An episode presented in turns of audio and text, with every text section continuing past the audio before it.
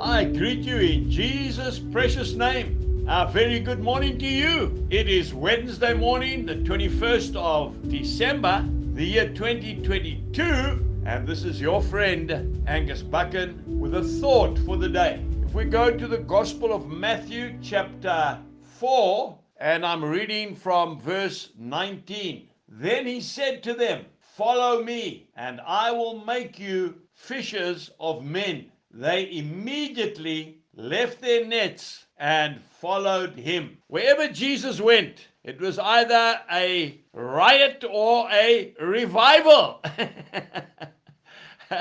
These men were fishing away quite happily, and the next minute their whole lives were turned upside down and they were totally disturbed. I looked up the dictionary to find out the meaning of the word disturb. It means to disrupt or bothered by something, interfered with, unsettled. That's what Jesus does, doesn't he? A very good friend of mine sent me a, a reading which I want to share with you that was written by a ship's captain in the fifteenth century. And this is how it goes. It's entitled, "Disturb Us." Disturb us, Lord, when we are too well pleased with ourselves, when our dreams have come true because we have dreamed too little, when we arrive safely because we sailed too close to the shore. Disturb us, Lord, when the abundance of things we possess, we have lost our thirst for the waters of life.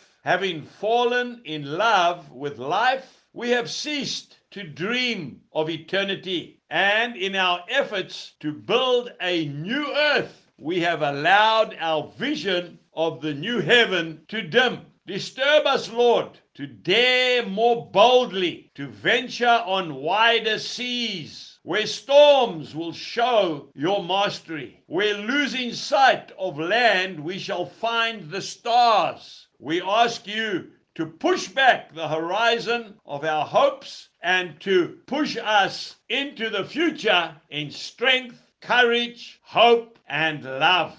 This we ask in the name of our captain, who is Jesus Christ. Today, let us not be content with a mediocre life. Let us aim high, and let the captain of our lives direct us into the exciting future which he has prepared for each one of us. In Jesus' precious name, amen. God bless you and goodbye.